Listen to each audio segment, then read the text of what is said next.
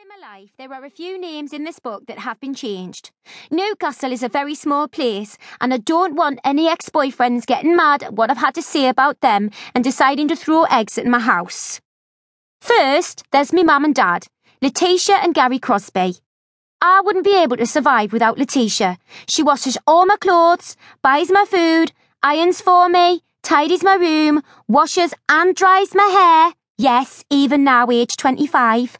Books me in for a smear test and a dentist appointment whenever I need one, and is always on hand for advice. My dad, Gary, helps with the things Letitia might freak out about, like carry me down off the roof when I'm up there because I'm too mortal. He's the sensible one.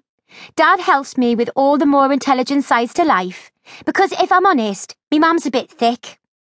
Dad knows what to do with money, tax, and all the stuff that I wouldn't have a clue about. Without me mum and dad, I'd be well and truly fucked. And if they were to describe me, Dad would say, Charlotte's a bit lapsy daisy. She's very dozy and stupid, and you can't really trust her with anything. While Mum would say, she's lovely and kind hearted and beautiful. Mum is a big softie and my biggest fan. I can do anything and she'll stick up for me. Then there's my little brother Nathaniel. There are 15 years between us, but he's the most fun person in the world. When I'm at home in Sunderland, where I still live if I'm not working in London, I'd be bored shitless without him. We run around and pretend we're in armies and shoot each other and wrestle on the bed. If he were to describe me, He'd say I'm the best sister in the world. Smiley face. Nana Jean, Grandad Tommy, and Nana Doreen. Jean and Tommy are me mum's parents, and Nana Doreen is Dad's mum. Both nanas are really small and cute. Why is it that old people look so cute? I think they must shrink because they probably weren't cute when they were younger. And Jean would say, Charlotte on the TV isn't the one I know. She was always such a nice child. While Doreen would just love everything I did because she worships the ground I walk on. Grandad Tommy, who wears tracksuits and sovereign rings and always makes me laugh, would just disagree with whatever me Nana Jean said because they used to be married and still argue about everything to this day. Next, it's my best friends.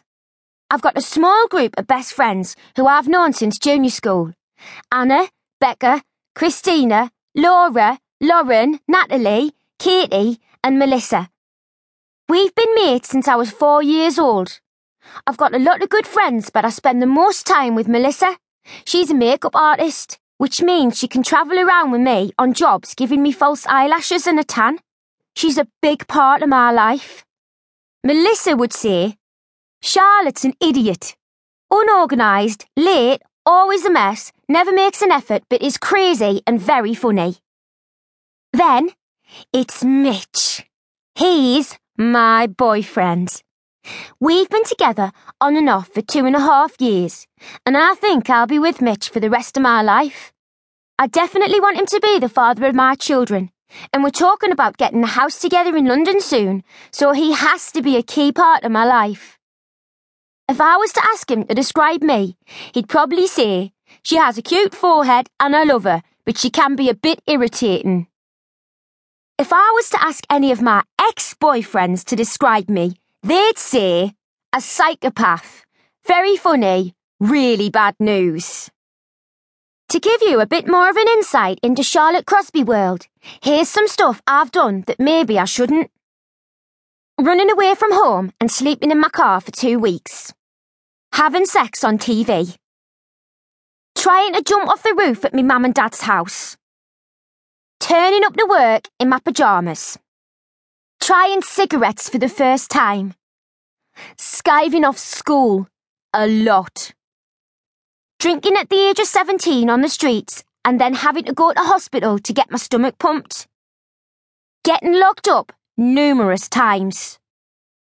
Rolling in my own poo. Some things that make me laugh. All of the above and people falling over. There have been so many good falls in Geordie Shore. One of the best was when Holly was running round the corner on a boat we were staying on in Amsterdam, and as she slid,